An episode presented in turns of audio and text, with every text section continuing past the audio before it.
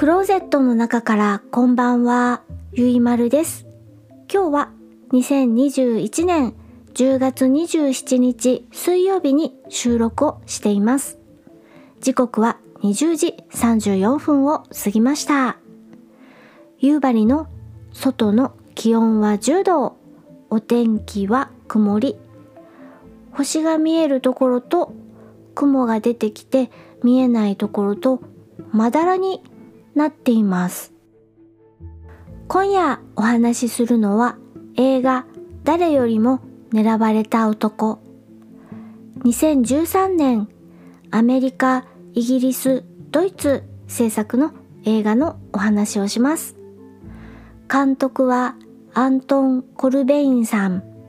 出演はフィリップ・シーモア・ホフマンさん、レイチェル・マクアダムスさん、ウィレム・デフォーさん他です。映画誰よりも狙われた男の予告編と本編の URL は Amazon プライムと YouTube のリンクをエピソード概要欄に載せています。見てみてください。ジャンルはスパイ映画です。でも007のような派手なアクションとか秘密のスパイ道具とかボンドガールを期待しないでください。実際の諜報員はきっとこんな感じで活動をしているのじゃないかしらという感じのリアルな路線です。私は CS チャンネルザ・シネマで放送していたものを字幕版を録画をしてみました。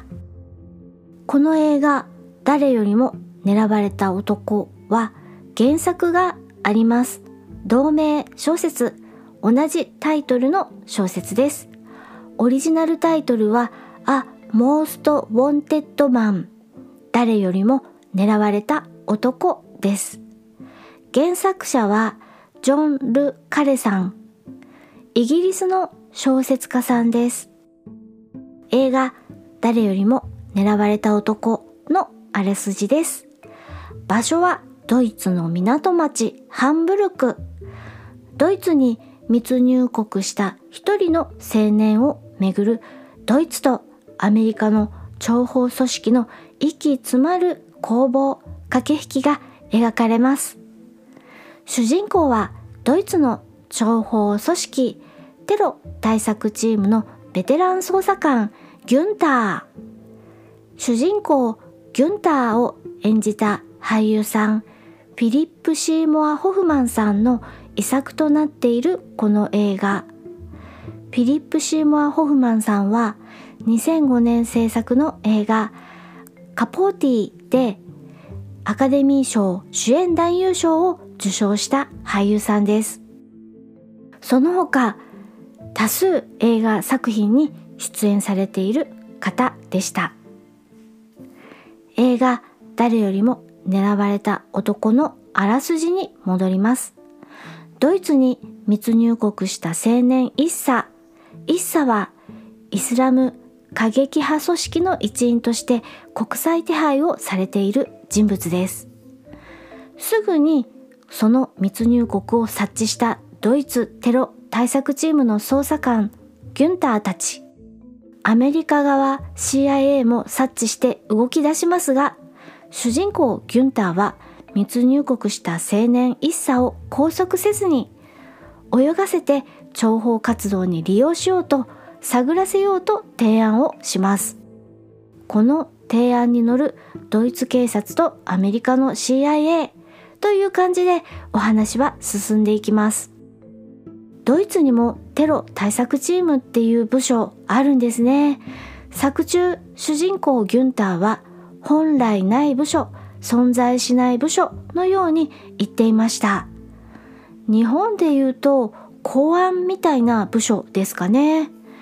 テロ対策チームというとアメリカのドラマ24を私は思い浮かべるのですが、24のように時限爆弾がドカーンとか大統領暗殺計画とか身内が人質にとかそんな切迫した派手さがなくて、何が目的で行動しているのかよくわからない、まるで深い霧の中を歩いているみたいな感じでお話が進んでいきます。多分現実に起こることってきっとこんな風なんだろうななどと想像します。それがある日ニョキニョキっと人目にさらされる事象が起きてから、あ、これはテロだったんだみたいなことなのかなと感じました。リアルな情報活動はきっとこうかもしれない、映画誰よりも狙われた男のお話をしました。次回は2000年アメリカ映画エリン・ブロコビッチのお話をしようかなと考えています。それでは夜のゆいろく聞いていただきありがとうございます。北海道夕張からお話はゆいまるでした。おやすみなさい。